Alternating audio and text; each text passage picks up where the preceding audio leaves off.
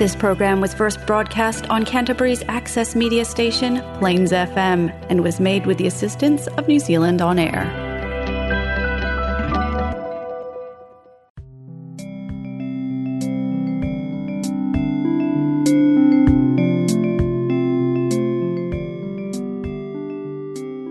Kia ora. You're about to listen to another episode of The End of History, brought to you by the Canterbury Socialist Society and hosted by me, Sionainn Burns. The End of History is all about socialist and working class culture, history, and politics, and each month it features at least one special guest, music, reviews, and more. Please enjoy.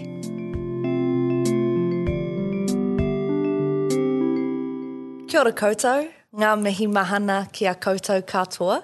A warm welcome to the End of History, a radio show slash podcast brought to you by the Canterbury Socialist Society. Ko Sionainn Burns tēnei. I'm an executive member of the Canterbury Socialist Society, and it's my privilege to present this episode in which I talk with a special guest, play a couple of songs, recommend a couple of resources, and more. But first, the Canterbury Socialist Society, or the CSS, is a socialist organisation based in Ōtautahi, Christchurch. The CSS presents regular educational and social events, supports political actions in Ōtautahi and elsewhere, publishes the biannual magazine The Commonweal, and is affiliated to the Aotearoa New Zealand Federation of Socialist Societies. You can visit socialistsocieties.org.nz to learn more about and join the CSS or another socialist society local to you. You can also send an email to Canterbury Socialist Society at gmail.com. I'll have a little bit more to say about the CSS at the end of this episode. For now, it's my pleasure to introduce Nadia Abu Shanab. Nadia is based in Pōneke, Wellington. She'll say this herself in just a moment, but Nadia is Palestinian. She's an activist and a union organiser with a background in early childhood education.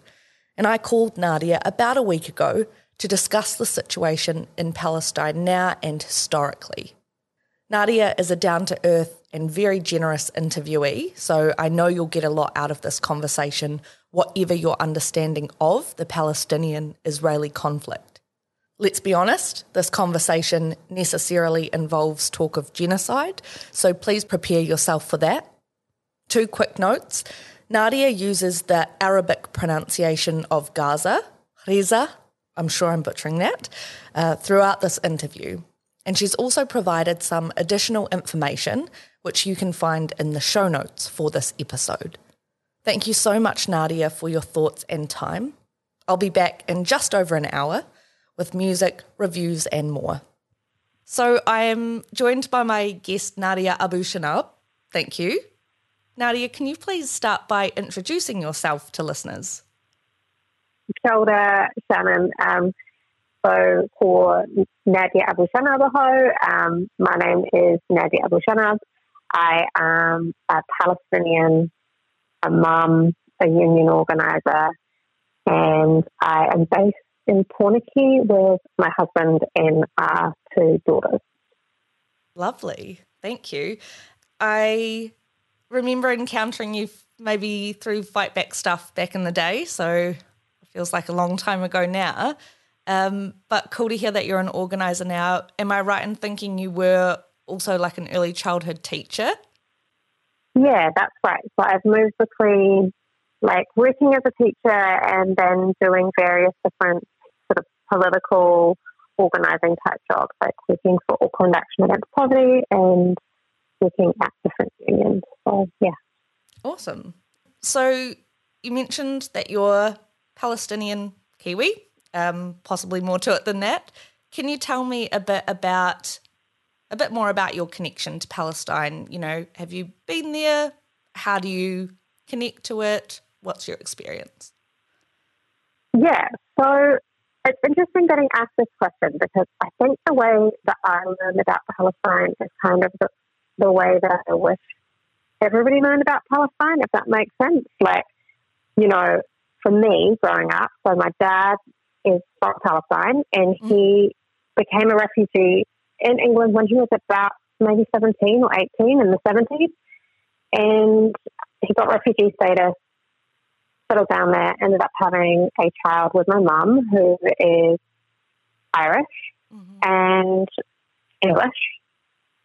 And yeah, so how we learned about Palestine was like, first of all, just we would we would go over there. So I've been to Palestine about six times, and yeah, meet my family, spending time with people, getting to know the food, and then kind of as I was growing up, wrapping in new layers of information and yeah. new layers of information that I was able to kind of understand at different points. So, you know, the kind of living spectre of occupation, kind of like watching how that impacted my family's lives, watching occupation forces um, at checkpoints and things like that when I'd be visiting my family, hearing stories, like sitting on the laps of family members, hearing mm. stories about different elements of what had happened. And so it was kind of this layering in process. But the first thing for me wasn't like understanding Palestine to be an issue or a political thing. It was just like, Palestine is this cool place where yeah. my family lives, and the food is good, you know. Yeah. which is kind of, which is kind of like I think when we peel away like all the layers of dehumanization and stuff, it's sort of how it should be for everyone.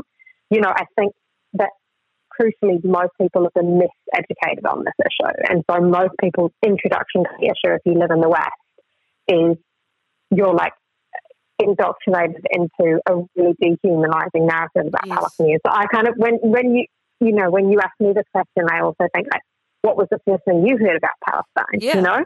Yeah. I mean, because. do you know what it was? No, I don't really. I think so. I can tell you now that my we had a, a PLO scarf in my house growing up, and that's because my family came to Aotearoa from Northern Ireland. Um, and so there was a sort of sense of solidarity. Um, there's lots of murals in Belfast that make reference to Palestine, but I didn't know anything about it even until quite recently, to be honest. Like, I wouldn't have said that I felt confident to have an, a really strong opinion about stuff, except knowing that, you know, there was some sort of similarity there or some, yeah, Yeah, that makes sense. And I think um, love the fact that your Irish family had a PLO because that's classic. And thinking about it from the perspective of you being Irish, I think you probably would have had a slightly, you might have had a slightly different angle to it running through your family life as well. So that's cool. But yeah, I think mo- for most people hearing about it over here, I mean, that lack of confidence sounds really familiar right now because I think a lot of people are still feeling that way, right? They're like sort of seeing something go on, but yeah. It becomes hard to wade into.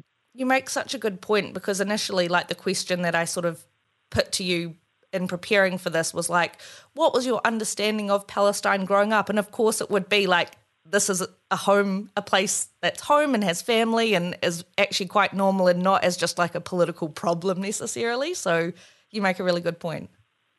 Yeah, but it is interesting because like I did have to layer those elements on. Like and and I think that's actually quite a we're finding that now trying to talk to our children about it and mm. trying to talk to my sister about it is like how do you explain concepts like occupation and oppression and like you know dispossession and these kind of things to young children because they're actually like I mean for a young child that's quite a grave thing to kind of reckon with and quite a heavy thing and so you know um, I remember being like eight and being in Palestine. And I, by this point, I had worked out that the Israeli, like Israeli occupation was bad, and like, you know, what Israelis were doing was terrible. And I was saying something about Israelis to my cousin, and we were having a conversation, just little kids. Mm. And she goes, "You know, the whole issue started with the British, right?" and so, and then I was kind of like, "Hmm." And so then she was just giving me this little, you know. Um, introduction to like the longer history of Palestine, and I learned about it at eight years old from my eight year old cousin. So, you know, it's it's kind of like, Kids, yeah, they're hard, they're hard concepts for a child to get a grip on, but you feel it. You feel it in your core, right? So, definitely. yeah.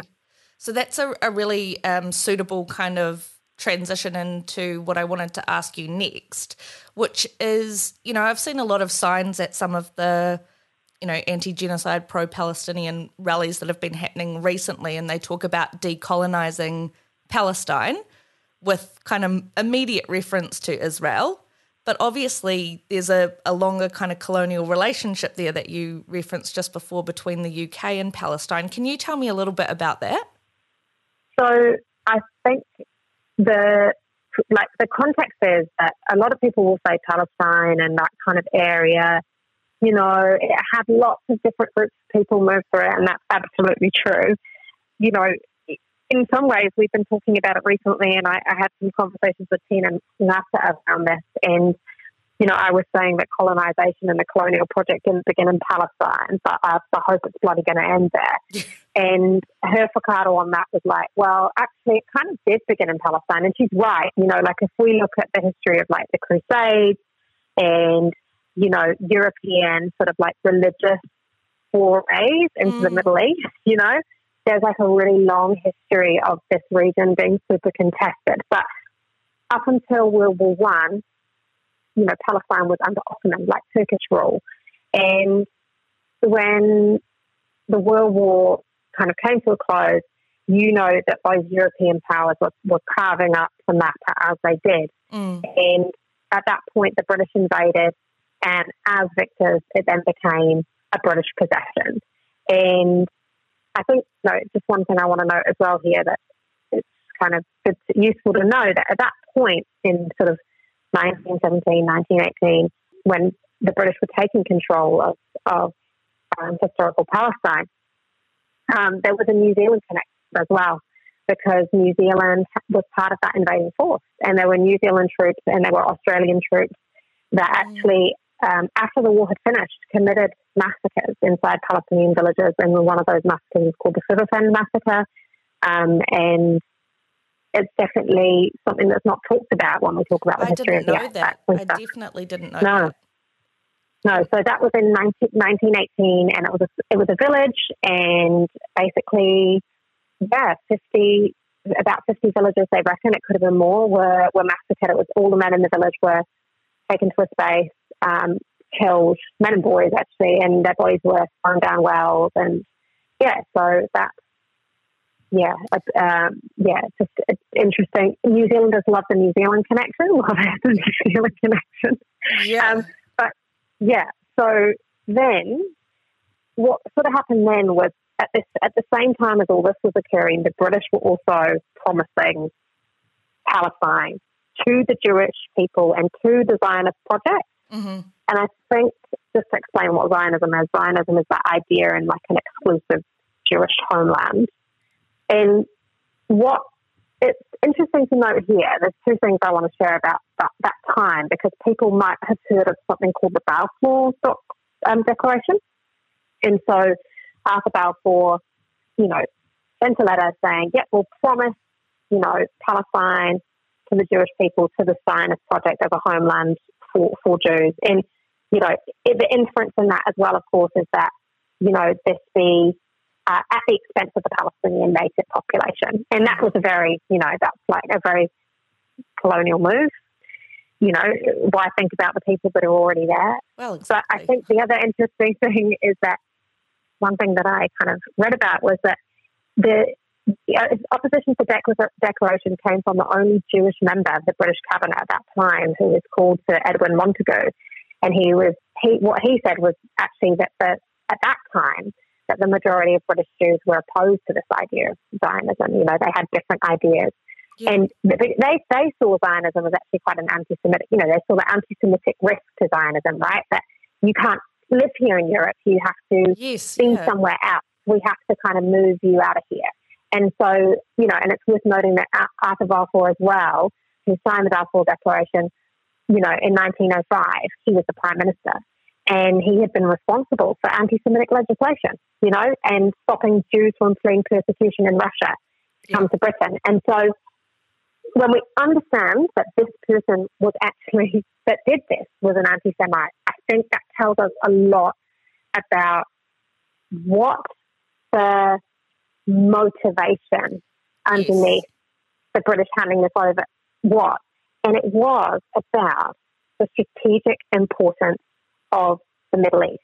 Yes. And what I want to say about that, just to link to now, is that, you know, a couple of things that the British identified was obviously oil, the oil richness of the Middle East, not specifically Palestine, but the oil richness of that geographical region, and also the Suez Canal. Mm. And why is that relevant now? Well, you know, I think people were sort of stuck in this deep state of questioning to see that a genocide is occurring in Palestine. We've got 30,000 people dead. Um, Yemeni Houthis are, you know, doing what they're doing, which I think is a true act of love and solidarity with the Palestinian people. They're boarding Israeli ships. They're taking the kind of action that member states should be taking in a genocide, which is, you know, action to deter the state from doing what it's doing. Yeah. And what what's the response to what has been happening in Yemen? The response has been to bomb Yemen. And we've and, got another New Zealand connection there recently. So, and know. we do. So we've, we've sent our um, NZDF staff off, probably to make like cups of tea or something, to be honest. Like, I think it's a token sort of gesture to, to nod to our connection to these imperialist nations, but it, it implicates us deeply. And, you know, but let, let's be clear the issue here again is the Suez Canal. Like, yeah. this is about, this is the calculation that British colonialism, the colonial system had. This area is strategically important and strategic assets are always important for imperialist powers. The most important thing, you know, above human life. Um, Absolutely. So, so yeah, I, it, and then you see as well the way that the Zionist movement, as a, as a settler colonial movement, was so heavily influenced by the British. And something that Naomi Klein said that I loved was that, you know, in her recent book Doppelganger, she talks a lot about you know, Zionism and Israel and anti-Semitism. And one of the things that she notes is that part of the outrage of certain people within the Zionist movement about British kind of opposition to stuff, or when, when Western powers kind of weigh in, Australia, New Zealand, settler colonial nations sort of say, you know, you shouldn't, you shouldn't be doing this, or timidly kind of suggest that Israel is out of line they say, well, it's anti Semitic for you to say this because yeah. you were allowed to do this. And I think there's an interesting point in that, right? Like that they're kind of saying, look, we, we recognize that settler colonialism is a thing. We want our ability to do it, and opposition to that is anti-Semitism. So yeah, I'm kind of going down into other questions. And, no, and, that's and, a that's a really interesting. Yeah. yeah, yeah, yeah. We might come back to that. Um, yes, a very interesting position that it morally, I guess, that it requires, you know, states like Aotearoa to get into. Yeah. I wonder if you could tell me a little bit. I think for some people, when you first are learning a bit about Palestine, getting your head around the geography of the state and how that's changed over time can be a little bit difficult. For me, I kind of, again, only recently was able to draw some comparisons between um, what happened in Northern Ireland, where you've got a kind of partition going on, and then also obviously in India, literally like you know the subcontinent, where you've got these kind of populations cut up with different kind of forces in between. And I'm sort of talking more about the present state of things, but can you kind of sketch for me a little bit about, you know, what are the key locations that we're talking about when we talk about the Palestinian state or you know, Israeli settlements, and how has that changed over time? Oh, okay. That's a massive, um, massive question. no, no, no. It, it's a, it's a great question, and I've been thinking about how we did an education session recently, and I, I wanted to talk about this geography because I, I think it's you know we're talking a lot about Gaza right now, and sometimes I think that you know I can tell that people are struggling to understand the distinctions between Gaza and the West Bank, or mm. um, you know, or even the fact that there are Palestinians who live within Israel proper. But I think the first thing I want to say, and then I'm going to go back a little bit just to explain a little bit about that changing of the map that we saw um, over the last 75 years. The, the kind of initial point that I want to make is we, we'll hear a little bit in the international kind of, um, you'll hear the international community and people in the news talking about things about settlements and Israeli settlers. And I guess my thinking on that is that the whole of Israel is is a settlement. Is a, is a settlement. Is a yeah. settler colony. Every single Palestinian, you know, every single Israeli town or city is on the ruins of a Palestinian village or town. And, you know, like Tel Aviv historically was a town called Jaffa. You often meet Palestinians who, found, who are descendants from, uh, dispossessed descendants from Jaffa. And so I think we've come into now this space, and, and it was actually an Israeli friend of mine, an anti-Zionist Israeli friend of mine, who pointed that out to me because we were kind of talking about, you know, boycotting settlement products, and she was like, "Well, yeah, that everything produced in Israel is essentially a settlement product. You know, mm-hmm. you're just you're just going back further into that settlement process, and I think that's something critical for people to understand is that some of the best articulation is that you'll hear from that sort of founders of the Zionist state. They they acknowledged that. They were like, you know, yeah, every city you see is, is founded on the ruins of, of the Palestinian village, basically. Mm. Um, so yeah, so what what occurred in 1948 when sort of 1947, 1948 when Israel was established after the Second World War, you know, the experience of Palestinians then at that point, Palestinians were 86% of the population. Mm. And um, oh, actually, in 1917, there were 86% of the population, sorry. And what had been happening between 1917 and 1948 is that waves of Jewish migration had come through. And that was more uh, was more informal. So Jews were setting up what you might have heard of as like kibbutz, so these kind of communal ways of living off the land. And the Zionist idea was rising in popularity, but it wasn't until 1948 that a true kind of mass migration program and a mass displacement program, those two things come together, right? Yep. Truly was set in motion with the establishment of Israel. And what happened at that point was at, at that time, and I'm going to use a quantum here, which people might not be familiar with, but I think if I go through it, people will understand. So in 1948, Jewish land ownership in mandatory Palestine was 1.7 million dunams and one dunam is 100, uh, 1,000 square meters. Yeah. But at that time, so they owned less than 6% of the land. The area designated for the Jewish state was 1.5 million dunams. So what the UN was effectively saying to Zionists was go seize an additional 13.3 dunams that you don't own from those who do from the largely agricultural people who existed in those areas. And so you know, at that time, what what happened was there were five about 500 and something Palestinian villages and towns that were destroyed, that were razed, and the, the process was often massacre. It was people leaving under fire, and they were pushed off. That, at that point, that there was this idea that kind of half the land, roughly, would be for Israel, and so some people in some of those areas were not displaced. So my family were not displaced in 1948 because they happened to fall inside the, that line that had been mm. drawn, which was the Palestinian land, if that makes sense. Yep. But for the Palestinians who were displaced, a lot of them ended up in Gaza. So 80% of people who lived in Gaza are descendants of about, you know, a couple of hundred villages within historic Palestine, 1948, where they lived. And the Palestinians at that time, you know, there was a professional class, there was a middle class, but for the most part, people lived off the land. So you're dispossessing people who are actually like peasants, basically, and have a deep relationship with the land. But mm. it's it's livelihood and it's it's life.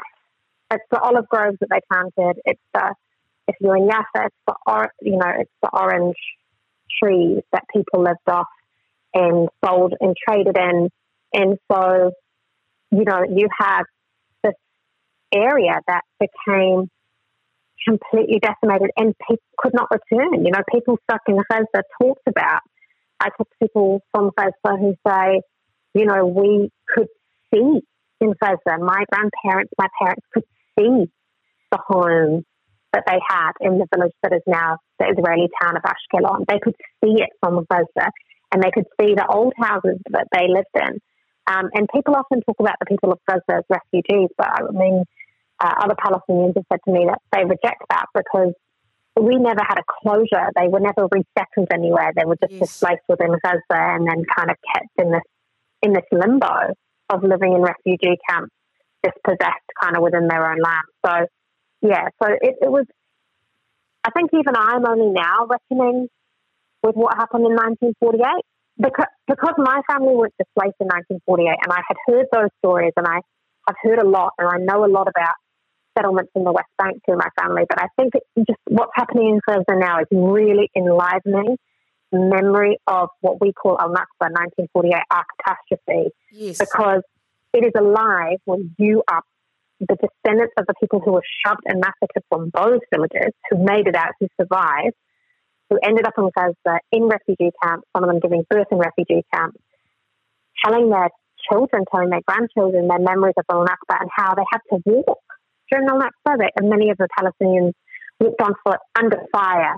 And they are, those, their grandchildren are experiencing the same thing now in Gaza and saying, I remember my grandmother saying to me to keep her children, she had to keep her children close when she, during Al Nakba, so as not to lose them on the walk. And she said, I remembered that as I was walking down Mm. southern Gaza. So the memory of what happened in 1948, we've never had closure. Like we've never had any closure because what happened to us has been denied Yes. and um, a mythology has been created. So anyway, I, I could talk a lot more about that, but it changed the shape. What you wanted to know was, you know, what what were those areas that kind of came through, and so it's such a complex geography because of the layers of stuff that have been kind of the, amount of lines that have overlaid Yeah. over us. Because you have this area called the West Bank, you have this area called the Gaza. As far as Palestinians are concerned, you know, we are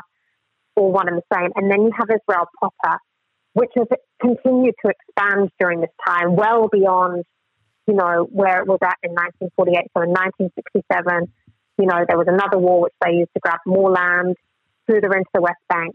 And then there is a settlement project within the area that is supposed to form the Palestinian state. And so in the West Bank, where my family lives, you know, I think it's something like, oh, I forget the statistic now. I was reading it recently.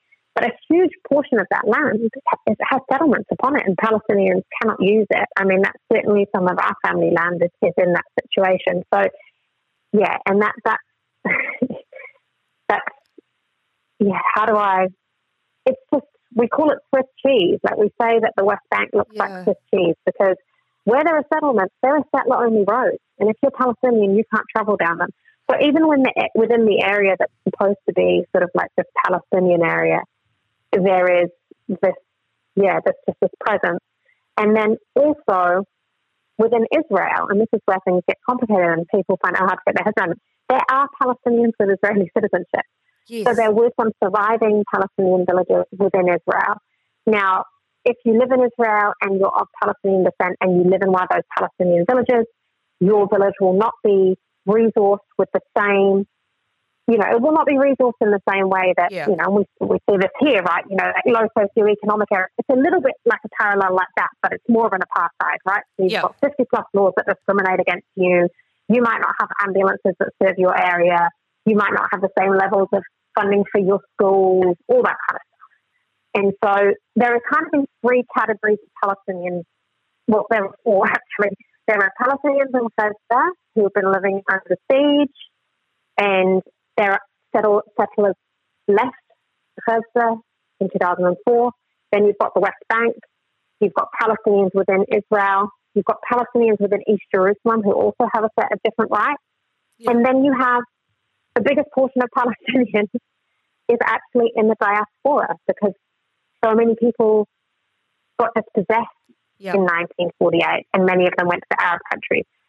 So, you know, when you hear phrases like from the river to the sea, it's actually about an articulation of the geography of Palestinian oppression and dispossession be, being complete within that area yes. because the matrix that falls over us and divides us, but actually there are Palestinians in all those places and many who do not have the right to return to their land. So I'm, I'm sorry, I'm, uh, that might No, have. I need to get, get it down pat a little bit, explaining that with a bit more clarity. But I think- visually, I think look it up. You do, yeah, yeah. It, all of this can be looked up. You did a really fantastic job of explaining that, and yeah, that was a, a different sort of framing. I know that that particular phrase "from the river to the sea" is, you know, apparently controversial, and you know, some people believe it to be calling for you know the end to an Israeli state, but the way that you've framed it, and that may or may not be the case for some people who use the phrase, but the way that you're kind of it sounds to me talking about it is that it, it is the way to bring together all the different experiences that Palestinians have had in a really complex environment. Yeah. Well, from the river to the sea, Palestinians will be free. You know, there is an impulse for self determination, whether you're a Palestinian who lives in a village inside of the 1948, you know, so, you know, Israel, or whether you're in the West Bank uh, living under the boot of military occupation, or whether right now you're a Palestinian in Rafah. Mm. You know, and those uh, experiences of domination and oppression are all different, but they're all common in common because yes. we we are all either second class citizens or in the Bantustans or in the whatever it may be because we are Palestinian. And this state is here as a Jewish only state. Yes. It's here at our expense. We're not supposed to be included in the state. And that's the unique thing about the Israeli settler colonial project as well, because they never wanted us to be in it. Like yeah. it wasn't like they wanted us to assimilate in yes, like if we just yeah. spoke their language and stuff like that, it would be okay. No, we're not wanted. We we we are meant to be expunged. That is the the project at at its core, you know. Yeah. You really, I mean, you put it so simply. It's it's a really clear um, and confronting truth. Yeah, and I think it's becoming a lot clearer to us now. You know, like in yeah. week one of after, you know, maybe we'll talk about this more, but in week one after October seventh, you know, we we we we knew yeah. what was going to happen. Yeah. And we knew that they would use this as an opportunity for ethnic cleansing. Like it was never going to be about a military strategy or a war with Hamas. It's not about that. It is about actually expelling. This became an opportunity for the Israeli regime to continue a process yep. of ethnic cleansing. Like the, the genocide is beside the ethnic cleansing.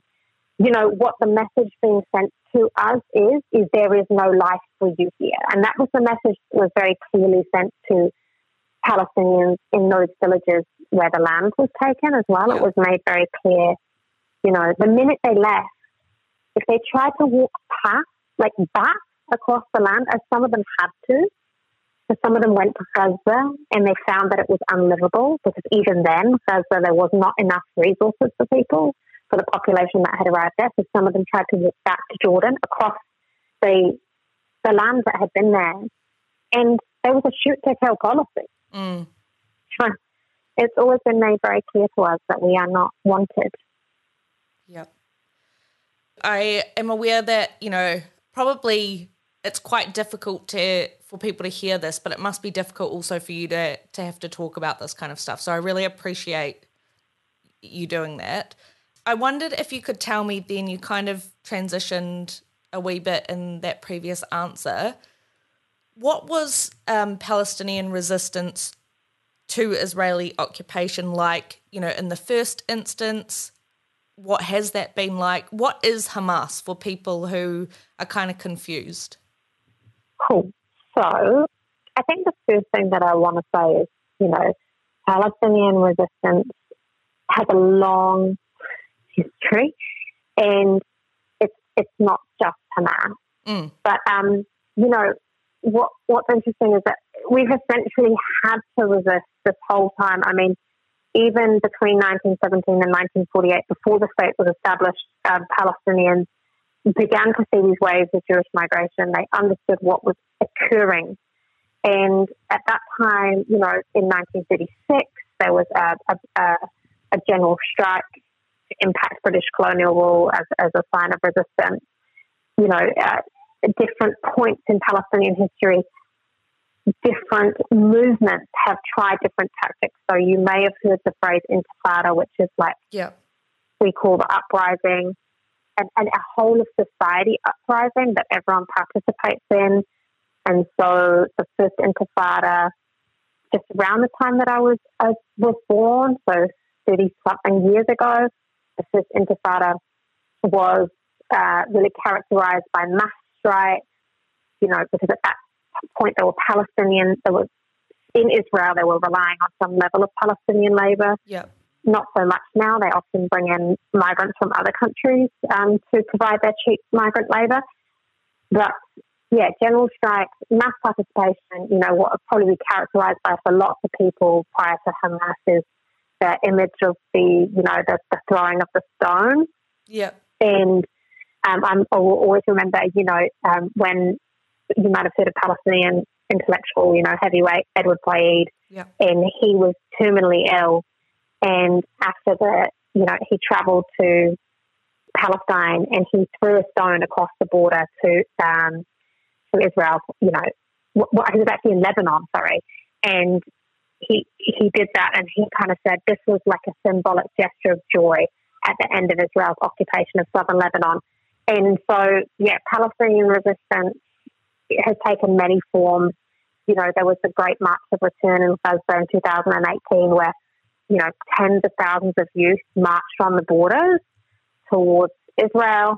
You know, in the act of wanting to return to those villages and, and towns that they were dispossessed from. And, you know, in the words of Noura Erakat, they were shot like birds and there was no media on that Great March of Return, you know, which is a huge um, protest, a vibrant protest movement. So Palestinian resistance has looked different at different points. I think what Hamas represented, so Hamas was founded in uh, 1986, 1987, and what Hamas represented was a lack of Palestinian faith in the negotiation process. Mm-hmm. And so, you know, Hamas is probably just best described, their politics best described as like sort of like Islamist politics.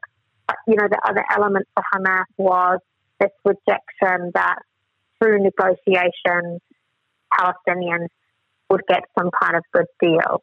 And so, and I, I'm not a supporter of Hamas, but, you know, if we look at the alternative, which is the Palestinian Authority, which govern in the West Bank, where there is there, there's been a, a decision that we will, you know, use the diplomatic means and negotiate and blah blah blah and just wait for it to get better.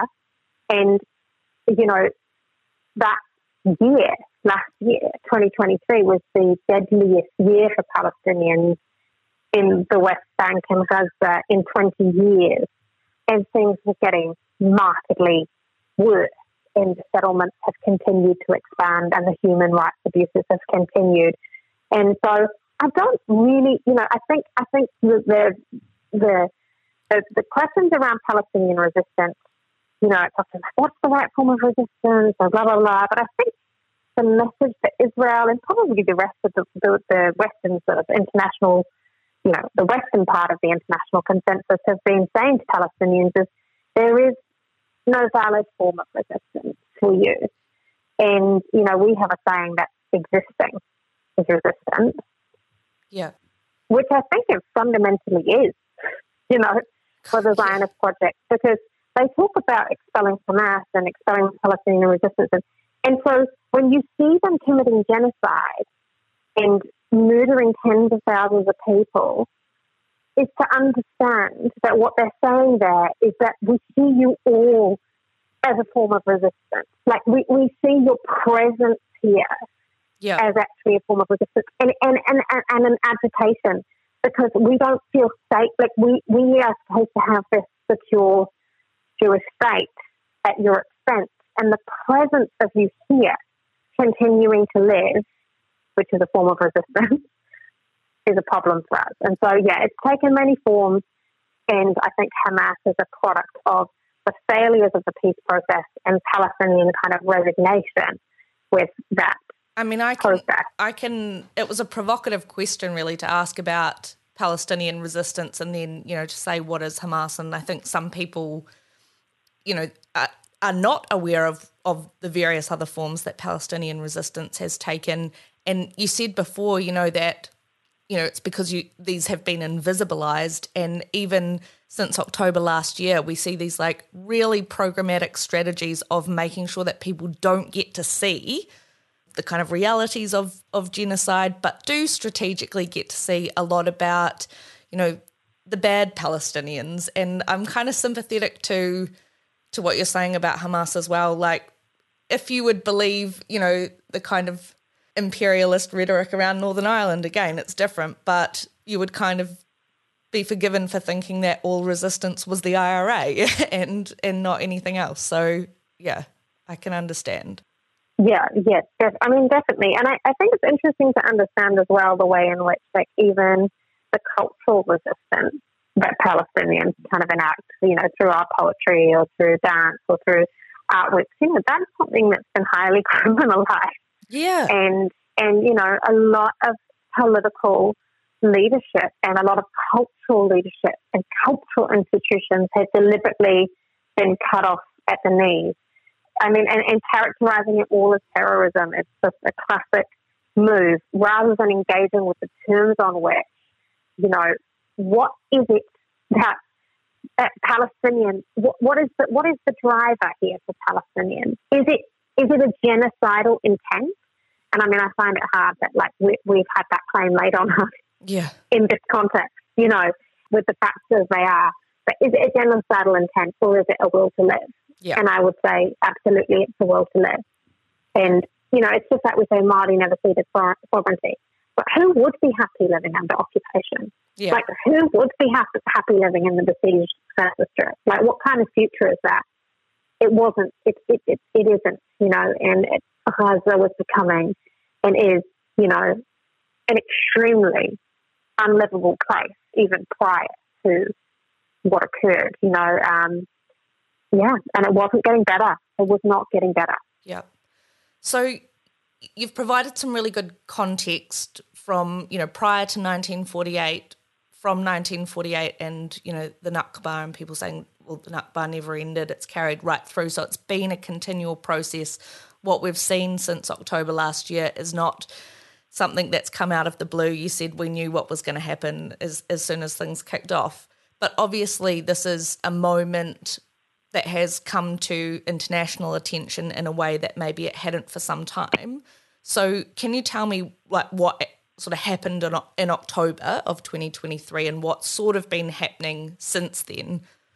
Yeah, so I think you know I said that thing. I wanted, I did want to contextualize stuff in you know the, the fact that 2023 had been this really deadly year for Palestinians, and obviously, you know, the newly formed government in Israel is like a hard line. You know, it's a real shame because there have been at different points different political tendencies in Israel, but the fact that we need to reckon with now is that you know the right wing, the fascist, the sort of settler parties are you know, the majority, you know, they, they, they were able to form a majority government, and that represents something about the internal political state of Israel as well, and what happens when you, you, you kind of build your nation on, on, on mythology and dehumanization mm. is that I think fascism is a natural endpoint. It's not the start point too, but I, I think increasingly, like you know, you, you look at early early Zionist thinking, it's a, it's a little bit, it's, got, it's got a few more strands to it, whereas now it's just really clear. So yeah, so in October, I, I mean, I think the thing that we all kind of recognize, whether we, we knew a lot about the issue or not, was that October 7th was completely unexpected. It was completely unexpected to everyone. Mm-hmm. You know, even to Palestinians that were waking up in the West Bank on that day. You know, for that to have happened, it was a completely unexpected thing. And I don't think anyone really expected that Hamas was capable of this. And, and the reason being is that, you know, Gaza is probably one of the most surveilled meter by meter areas on mm. Earth. And, you know, you'll hear Israel talk all the time about, you know, security and its unparalleled military kind of strength and its, its, its, its kind of the, the advanced weaponries and these advanced technologies and things like that. And so I think amongst the shock and horror and grief in Israel at what had happened and, and around the world, you know, witnessing, you know, some pretty horrific grave stuff, it really revealed those kind of myths. Because I think there was a group of Israelis that were like, in, in liberal Israelis as well, who were like, we can live with a caged population just kilometres away from us. And it's okay because we've got a really good fence, like we've got a really good, we've no, we do. We've got the steel, you know, tons and tons of steel, and we spent a lot of money on it.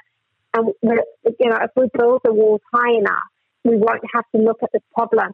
And at that time, you know, for Hamas to break through, yeah, to break through the barricade and to enter into, you know, uh, Israeli settlements, and yeah, I mean, it was just, it, I think it shook Israeli society to the core because this was supposed to be impossible. Yes. And you know, and, and I think that there was also a belief that some, at some point, you know, the Palestinian question might go away. And so I think this has triggered something really deep, you know, like it's triggered something deep. And, you know, we know also, like if we're political people, right, we understand that when a shock happens, a political shock happens, then people can act quickly on other agendas. You know, yes, it's something yes. we've seen before after natural disasters and things. It's like when people are in a state of emotional shock, uh, you know, that can be exploited. And so immediately, immediately, the signal for genocide was sent from senior Israeli government officials in no uncertain terms. They stated their absolute intent in front of the world on television and set about doing it. Yep. And they were also given a blank do that. Because if you remember the week following October 7th, it was all, you know, I mean, we're getting mealy mouthed statements about, oh, Israel needs to protect human rights now, and oh, we do want a ceasefire, you know, how many months in. But at this point, during October, all you would hear was, we must condemn Hamas, even as the Palestinian body count accelerated exponentially. Mm-hmm. Um, you know, you had heard about time, you know, the massacres what was what, you know the, the propaganda machine as well. Like the Israeli officials understand that, that, that anti-Palestinian racism is live. It's a seed they planted the world over. So you know you only need to um, you know you only need to water it a little bit yes. and. So it, it was just like, oh well, these people are barbaric. They they can't be salvaged. They're all Hamas. They're all terrorists let's couple things together. So there was the beheaded baby story, you know, which yeah. was you know, and the, the sort of the denying the blowing up of the hospital and then proceeding to blow up, you know, pretty much every single hospital in the Gaza Strip. And, you know, it's interesting that that any Palestinian claim about anything, you know, that had happened was kind of questioned and to the eighth degree, nth degree sort of when you did it in Western media. But Israeli claims like the beheaded baby stuff were reported, were just reported in, in international media. Yeah, just and accepted. Everyone had, yeah, and everyone had an immediate comment on how on how horrific it was to behead babies and how inhumane and how barbaric. I mean, if you think about this, it was like this is unacceptable, barbaric, savagery, everything, everything, and. 11,500 dead Palestinian children later, many of whom have been beheaded and dismembered just with sophisticated weapons technology. Yeah. And, and, is there something some more humane, somehow more humane in that? In that, I'm not sure. But like you know, that we don't, we still don't see that language being used about Israel. You know, it is terrorism. This is terrorism. The Israeli occupation forces perform terrorism, and it is a genocidal campaign. The way that they are framing this campaign, and I think it's really important that um, people understand this because it's being talked about as a war yes. and a military campaign to eliminate Hamas. But and it's about freeing hostages. But notice that the whole time Hamas have been talking about wanting to negotiate to release the hostages. And Netanyahu has not been interested. They are not interested. The hostages' families want to negotiate. Yeah. And the Israeli government are not interested the process of negotiation. They believe that there is some kind of military solution to this, which is unfathomable mm. because, you know, they say we want to destroy Hamas. They will never destroy Hamas. They're talking about destroying Palestinian resistance forevermore. What they really mean is we will flatten it, like we will commit a genocide. Yeah. Well, as you say, and, if yeah. if existence is resistance, then that's what they think it's going to take to to get rid of Palestinian resistance. Yeah, absolutely. And well, one of the things they said as well was that Hamas will never rule in Gaza again. You know, we'll make sure of that. And you can take out the leadership of Hamas, but you think that after what they've done to people, that there isn't still going to be a Palestinian instinct for like, and I'm not talking about revenge here, but an instinct for some kind of life beyond yeah. um, being crammed into, you know, a, an open air prison. Like, absolutely not, you know. And so it, they're trying to do something militarily which is fundamentally impossible. And I think even, you know, nations like New Zealand are, are kind of diplomatically aware that there is no military solution to this this issue. This ends in a negotiated solution. That is the only way, and it needs to be a negotiated solution, which in which Palestinians are afforded basic fucking human rights. Yeah, yeah.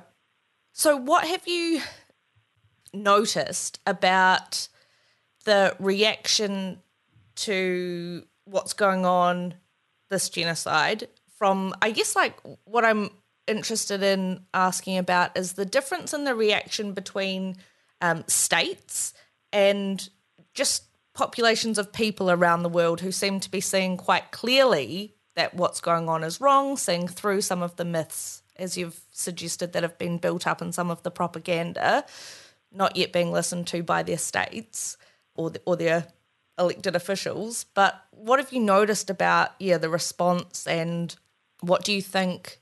You know, I said I would ask you about the International Court of Justice case. You're welcome to talk about that if you think that's a useful thing to talk about. It seems like a sort of bit of a nothing affair, really. But yeah, I'm just interested to know what you think about what people have been responding to the situation like and how they how they could respond.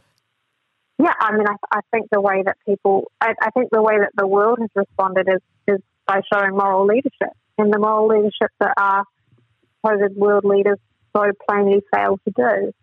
And that goes back to the question of, you know, why did the British you know, want to stop Israel and hand over sort of Palestine to, to Zionists in the first place? Well, the Suez Canal, you know, like yeah. this comes back to strategic interest, not moral that's right. Or humanitarian ones. And so it just exposes that. It just exposes that. And I'm, I'm not worried about that. Like I've known about that my whole life. I think for some people it's a reckoning, it's a grieving process. Do you mean our governments don't stand for human rights? And what do you mean that New Zealand doesn't have independent foreign policy that we can't be proud of? But I mean, to me, it, it, it, it, it all makes it all makes perfect sense, and it's just you know playing the hit basically like this is this is what they're going to do. And so the task for us is really clear. We need to turn the, I think, uh, like almost like an instinctive, emotive, very human solidarity, grief, horror, shock, and sometimes even like a kind of paralysis. I think I think that people are really circling around that question of what what we do. Mm. And, you know, this is the moment for us to show leadership collectively. You know, the South African kind of act of solidarity of, you know, trying something through these supposed um, mechanisms that are supposed to uphold, you know, justice and, and human rights and, and it, these universal human rights that we supposedly have was an act of solidarity inspired by movement politics. Yeah. Because, you know, the anti-apartheid movement was about global solidarity. And I think we need all, all irons on the fire, all levers. You know, the diplomatic ones, the consumer ones, the, um, the economic, the visibility of protest, everything. Because we have to take the feeling of this moment and translate it into a political pressure capable of making this cost enough for Israel. Like that was the fundamentals of the anti-apartheid movement mm. um, in terms of South Africa. The words are not going to cut it. I mean, Israel has showed us that. You know, like that. You know, people in the Israeli government were saying after the ICJ, ICJ case, Hague Schmague. Like, no international court's going to fucking tell us what to do. Like, Yeah. you know, so they don't, they're just thumbing their noses at it. I think there's still some significance when we see, like, you know, New Zealand, Australia, Canada calling for a ceasefire today. Is it enough? Absolutely not. But, you know, like the wheels are starting to turn, and every single bit of that is because of the concerted actions that we've taken.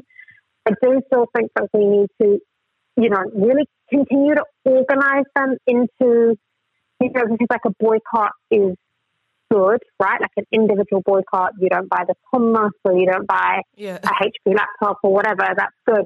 But when we use our boycott together, that's a different story.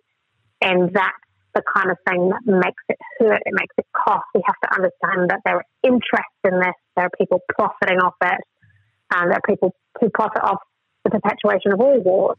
And so I think we really need to start unpicking all those systems and all those links and using the power that we have of being the many to kind of channel into divesting, kind of cutting away that those links that make us complicit, whether they're, you know, diplomatic links, whether they're economic links to Israel, because ultimately words are not going to deter Israel from this project, you know, that it's got going on. The genocidal project is, is in full swing, even though they're on trial right now for genocide Yeah. and they got told to report back in a month on, you know, stopping the genociding. And what are they doing? Amping it up. Yeah. Um, and I think that's because they sense their time to be able to do this is coming to a close. They are a pariah state. The regime cannot continue as it will. There will be an international pariah state in the eyes of the people of the world, and they've already lost the case. They've, like, they've already lost the genocide case in the eyes of the people. So there is no coming back from that. So they're just digging in. It's like Yeah. but I, I, I think as a movement now, the time has come to be like, no, no, no, we're not doing this. We're not doing Gaza 2030. I am not doing that. Yeah. Like now is the time to really make it count.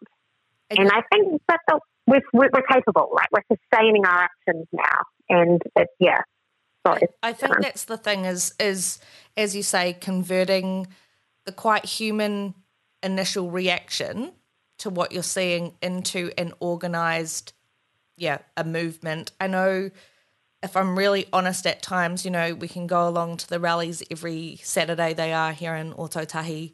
And at times it feels a little bit like um, you're just turning up for the local Palestinian community. I'm not really sure like what what we're doing about it. So it is hard to not feel disheartened at times, but you're so right. It it's really in digging further into the organizing of that. Do you have any suggestions for people who maybe are feeling a bit fatigued, which is is an awful kind of reality for some people? Uh, but yeah, any uh, any suggestions for maybe empowering ways to go about making that stand? Yes, absolutely. I mean, I think look, going to the rally, the rallies are an incredible way to show solidarity, to create visibility, and that's one vital part of the movement. But I want to be really straight up about this and just be honest because you have a political audience here. It's not going to be enough. Mm-hmm. And we all know that. People organising are like, you know, we all know that. But we we we are at the moment a little bit beholden to being in a cycle of organising events to channel, to experience a collective catharsis. And I really believe in protest movements. I'm not. I really believe in the visibility of protest. But where it becomes real is if you can bring it back into your workplace, into your mm. community. I mean, these are the basic principles of, of organising. Right? You might not have a workplace where it's appropriate or you're not able to do that, but some of you will. You know, some of you will be the union delegate in your library, you know, Yeah. and Yeah. and so there's there are many things that can be done. You know, there's a, a fantastic example of some union that you know, the healthcare workers for Palestine have been organising a weekly vigil. But I think we can start to kind of call on our institutions, and we must call on our institutions and organisations, the ones that kind of belong to us a little bit more, Mhm. the ones that you know we can win our battles in a little bit more, whether it be city councils, whether it be you know uh, unions, whether it be kind of faith-based organisations and institutions. I think bringing the, those part. So you're not just bringing individuals together Yeah. at a protest or something, but you're actually going in, you're going back from the protest, walking back from the protest, back into your workplace on the Monday, or back into the, even the soccer club that you're part of, and being like, what can we do?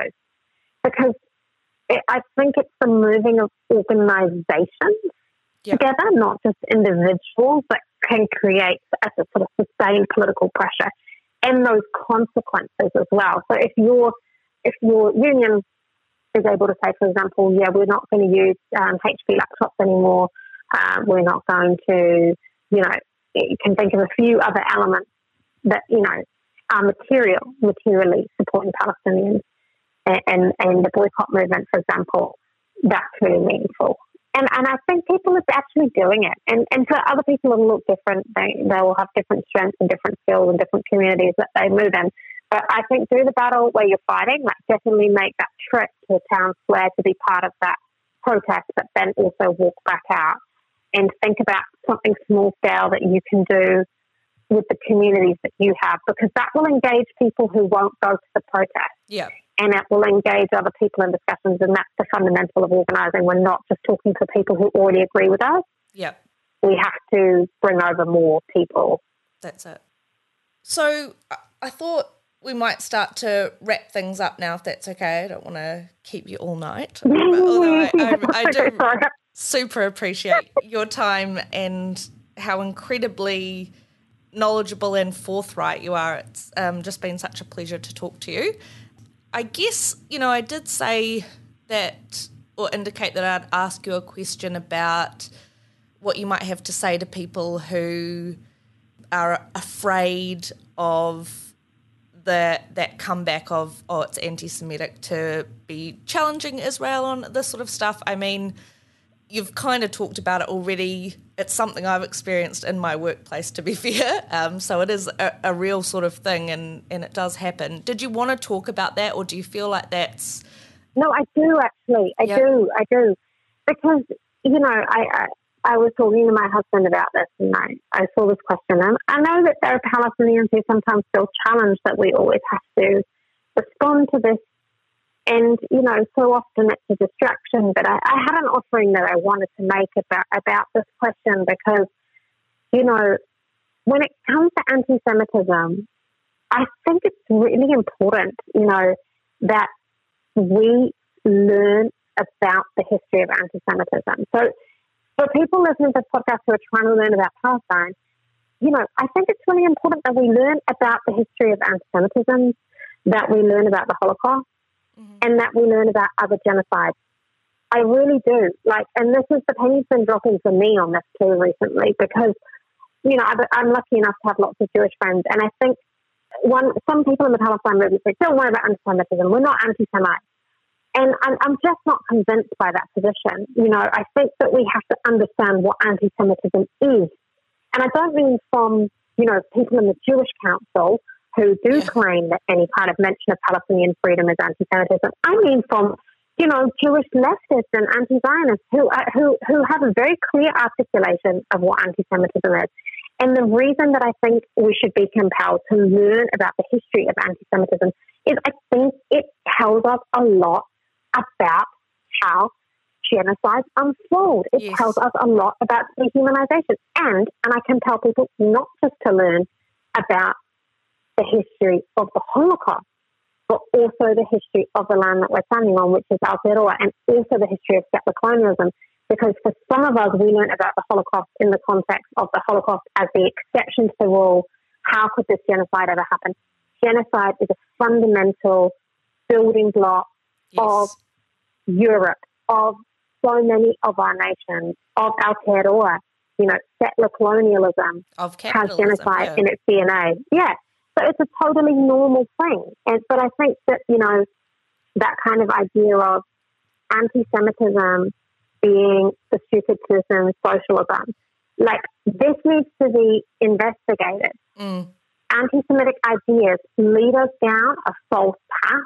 And so I think to be really clear about not being anti Semitic, you need to understand what anti Semitism actually is and get educated on it.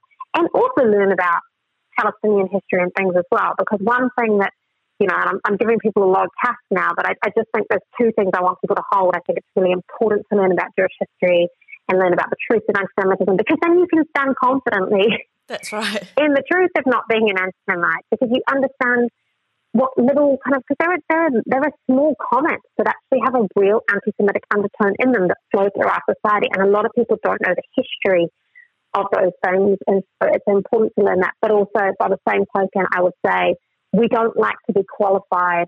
You know, the Palestinian cause doesn't like to be qualified for Jewish voices. Like, I, I really yeah. refute that. You know, I don't think people.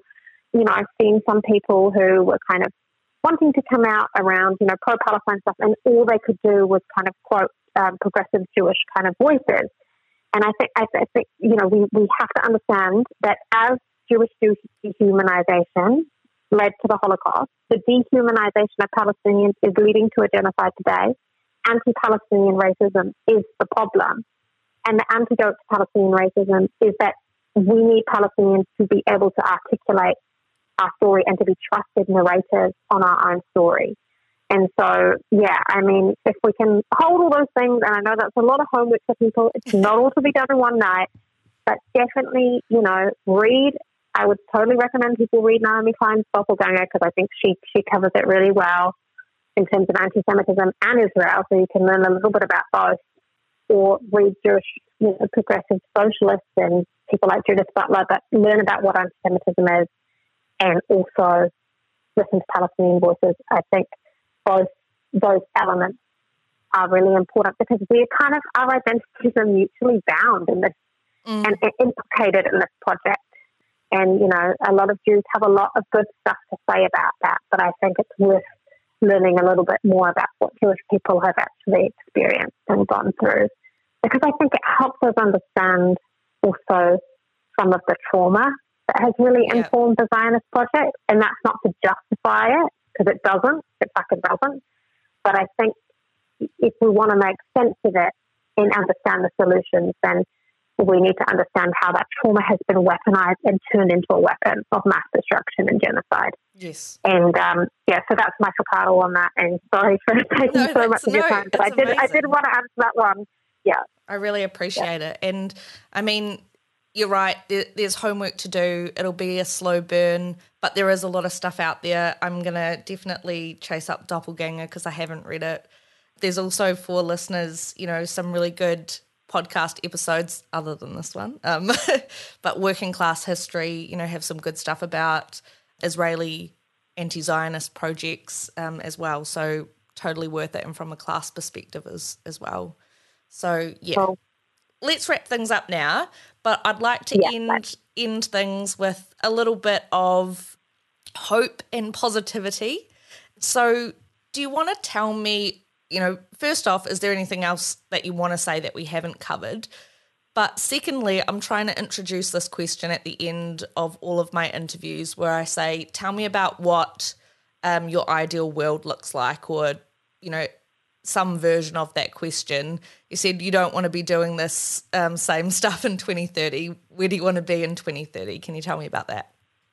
Well, it feels a really fucking long way right, way right now, but I, I think I think that we're at the fork on fork in the road where we either go one way or the other. But you know, like really, I, I think about a dignified life. And I think about that in an international context as well, because, you know, I'm interested in the politics of workers and the lives of working people. And I think that more and more with the contradictions sharpening like they are, and, you know, just to bear in mind that, like, what Israel is doing now in Palestine is kind of like with the sharpening inequalities existing over the all over the world, like this is the kind of stuff that, that will wash up on the shores all over the world and, mm. and has already occurred in many places. Many people are experiencing those endings, be it through, you know, settler colonialism or through, you know, imminent sort of climate um, dispossession, you know.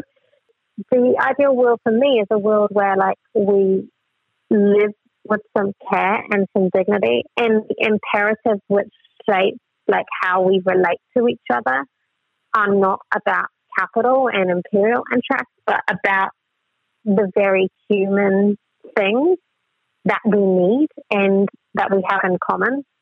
And so I think that there is like there is this better future out there for us. And I think I really see it as well, especially for Jews and Palestinians. I think they're like, there's been a lot switches happened to our two people. Mm. And if we can get to the other side of this in a way that is acknowledging, you know, of our rights to be Mm. uh, as Palestinians, then there is something a lot more beautiful on that other side. And so I often think about like the simple things of, you know, what my grandparents were into, which was just like being with the land. Yeah. And although we've done so much, we've desecrated the land so much, and the land has been so hurt by everything that has happened. I think that there's still something in that that we all enjoy, right? It's like why our bodies enjoy but being out in nature and it's good Yeah. for our mental health and stuff.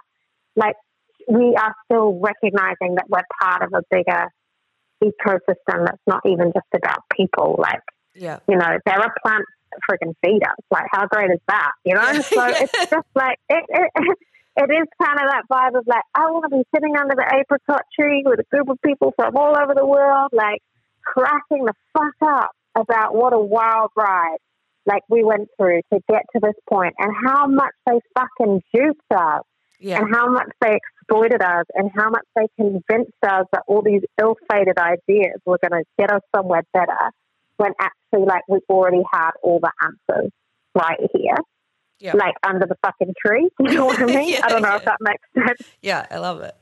so yeah No, that's an amazing answer. Thank you so much, Nadia. I, I love it. If I'm next in Pōneke, I'll come and we can have a have a drink under some tree. So yeah definitely preferably uh, preferably one that can offer us some food yeah. um, this is a funny one. Did you have an opportunity to pick a song that you'd like me to play on the show? i didn't but i immediately have one definitely tracy chapman talking about a revolution i reckon absolutely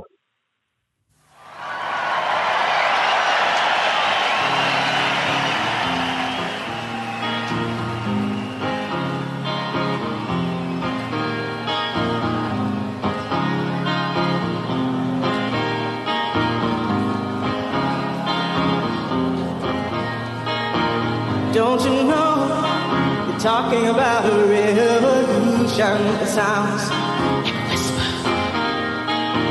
Don't you know you're talking about a revolution? It sounds like a whisper. While they're standing in the welfare lines, crying at the doorsteps of those armies of salvation, wasting time in the unemployment lines sitting around waiting for a promotion. Don't you know they're talking about a revolution? It sounds like a whisper. Poor people gonna rise up and get their share. Poor people gonna rise up and take what's theirs. Don't you know you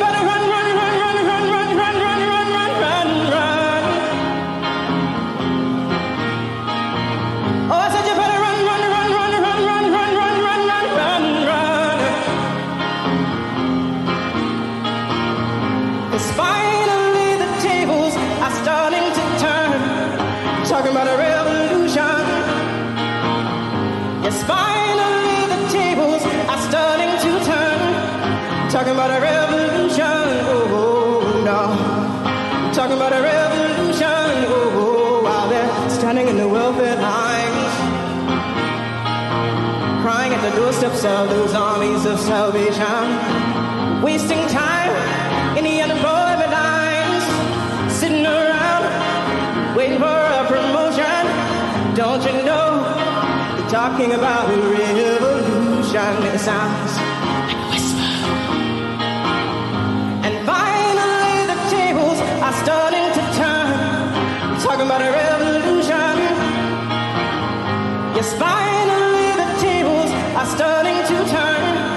Talking about a revolution. Oh, no. Talking about a revolution, oh, no.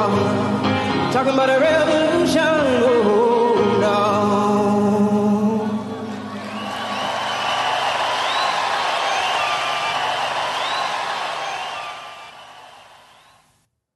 That was the 1988 song Talking About a Revolution by Tracy Chapman, and my guest Nadia Abu Shanab selected that song for you. Thank you, Nadia. Listeners, I'm going to urge you, please do share this episode of The End of History. Share it with your whananga, share it with people you know who don't know anything about the Palestinian Israeli conflict. And if you can, please attend PSNA actions taking place near you. That's the Palestine Solidarity Network Aotearoa, and you can visit psna.nz to learn more about that organisation. Do also take Nadia's advice and think about how else and where else you might be able to raise this issue. I know that I'll be doing that myself. Anyway, I've a wee bit more to include in this episode, so let's move on to resource reviews. And in fact, it's just the one, because while I've been consuming quite a lot of media lately, not all of it is suitable to review on this show. What I will be talking about is the 1722 novel Moll Flanders, which is attributed to the English writer, merchant, and spy Daniel Defoe. So the novel Moll Flanders is an apparent autobiography chronicling the life and exploits of Moll Flanders, which is an assumed name, but as readers, we know no other. Moll is born in London in the late 1600s to a mother who is a convict in Newgate prison. Moll's mother pleads her belly, which is basically when a person condemned to death appeals for clemency on the grounds of their pregnancy. And so she is transported or sent away to British America, and Moll is taken into foster care. What follows is an episodic, or what we call a picaresque, account of Moll's life, and specifically her attempts to improve her own situation against the odds and against the treachery of others, specifically men. By her own account, Moll is tricked into losing her innocence, forced into various marriages and dalliances and other morally and materially impossible situations. And as a result of all of these experiences, Moll ultimately turns to crime and shortly before the end of the novel, Moll actually finds herself in Newgate prison, sentenced to death. I don't think it's too much of a spoiler to say that Moll doesn't die, at least not before the novel ends. It is, of course, an autobiography. But more than that, the novel, according to Moll, is designed specifically to instruct against a life of crime, to detail the consequences of such a life. The irony, however, is that the novel doesn't really instruct against so much as rationalise a life of crime, all the circumstances considered. What I mean by that is that Moll Flanders, the novel, demonstrates why a woman with few means would turn to crime to survive, and how, having done so, that woman or that person could become acclimatised to the decisions and tasks that such a life requires and hardened to the effects of one's own actions on others. And that I think is an extremely progressive theme for a novel written in the 1700s. I didn't expect to enjoy Moll Flanders as much as I did, though the diction was a bit hard going in the beginning.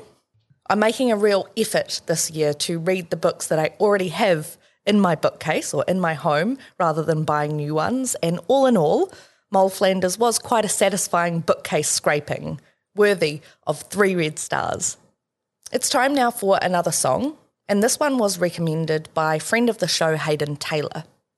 The song is called When Allah Ramallah, or We're Going to Ramallah, and it's a Palestinian folk or protest song which talks about returning to the city of Ramallah in the West Bank. Ramallah wasn't always, but it is now the de facto administrative capital of Palestine. Please enjoy this song.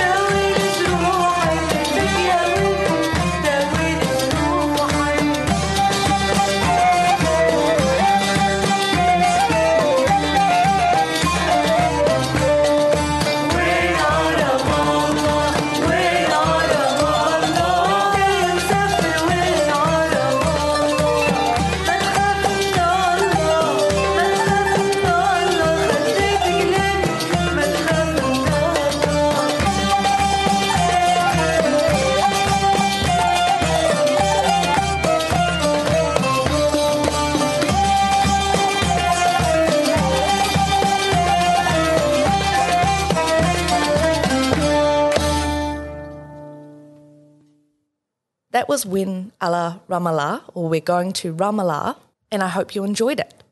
We're almost out of time, but I do have a little more for you before I sign off. You might remember that in the last episode of The End of History, I played a clip recorded by fellow executive member Courtney Fraser, in which Courtney talked about her journey to the Canterbury Socialist Society and some of the issues that she cares about. I'm very pleased to introduce you now to another member of the CSS executive. Here goes. Kia ora, I'm Nick. I live in Linwood with my wife and my dog, and I am an executive member of the Canterbury Socialist Society. I first joined the CSS in 2020 after attending a local event, and I joined the executive later in that year.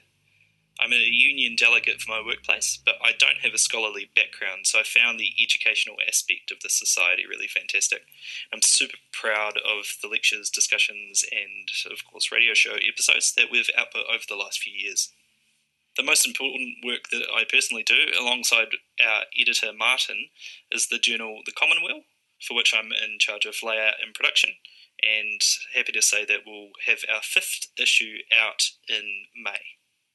Local community engagement is really important to me, and the fact that we've kept a friendly space for all shades of the left without any splits so far is super impressive and goes to show that Christchurch is obviously the best city in the country. So if you do come to an event, please do make sure to say hello. Thanks, Nick. I really do think it's worthwhile to humanise some of the members of the Canterbury Socialist Society so that you, lovely listener, if you aren't yet familiar with us, might think about coming along to one of our events. Speaking of which, the next CSS educational event is scheduled for Wednesday the 13th of March from 6:30 p.m. to around 8:30. It'll take place at Space Academy in St Asaph Street, and this event is our annual celebration of International Women's Day. The talk will be given by CSS member Amelia Burns, and it's titled Reality Captured, Reality Imagined politics and gender through the lens of Kati Horna. In the talk, Amelia is going to survey the life and work of Hungarian born photographer Kati Horna, and she's going to explore photography as documentary, as art, and as a political tool. As with all of our educational events, this one is free, so please do come along. You can grab a pint, a cup of tea, a pizza, or some chips and enjoy a really thoughtful talk. Also, in March, I'm pleased to say that the CSS is presenting a two part writing workshop titled Words and the World. And actually, it'll be me who'll be facilitating that workshop or those two workshops. The dates for the workshops are Saturdays the 16th and the 23rd of March from 10:30 a.m. to 12:30 p.m. at the St Martin's Community Centre, which is just over the road from St Martin's New World. Put really simply, the workshops are designed for members of the CSS, but they're open and they're going to be useful to anyone who wants to learn more about and improve their formal writing skills, especially writing skills that are related to political organisation and political communications. Over the two workshops, we're going to learn all about procedural and persuasive writing, so agenda, minutes, press releases, petitions, opinion pieces, editing, and feedback. A whole lot to cover. You do not need to have any prior experience, but if you'd like more information, please do send an email to Canterbury Socialist Society at gmail.com or you can add yourself to our mailing list either online at socialistsocieties.org.nz or at one of our events. We're actually pretty organised at the moment. We've got events locked in for April and May, and I'll have details of those for you in due course. On another note, I'm in the process of moving all of the episodes of the end of history across to an independent Spotify account because at the moment we're very grateful to be using an account set up for us by Plains FM. The only downside to that is we aren't able to collect our whole catalogue of episodes and we want to be able to do that. So that's just a bit of a heads up to say that in a couple of months' time, I'll be telling you to subscribe to a different RSS feed. In the meantime, still subscribe to The End of History on Spotify or on Apple Podcasts. Still give us all the stars. And more importantly, still share The End of History as widely as you like and can. If you have any feedback about the show, again, send an email to Canterbury Socialist Society at gmail.com. Think about joining the CSS or another socialist society local to you. I'll be back in about a month's time. Ka kite anō.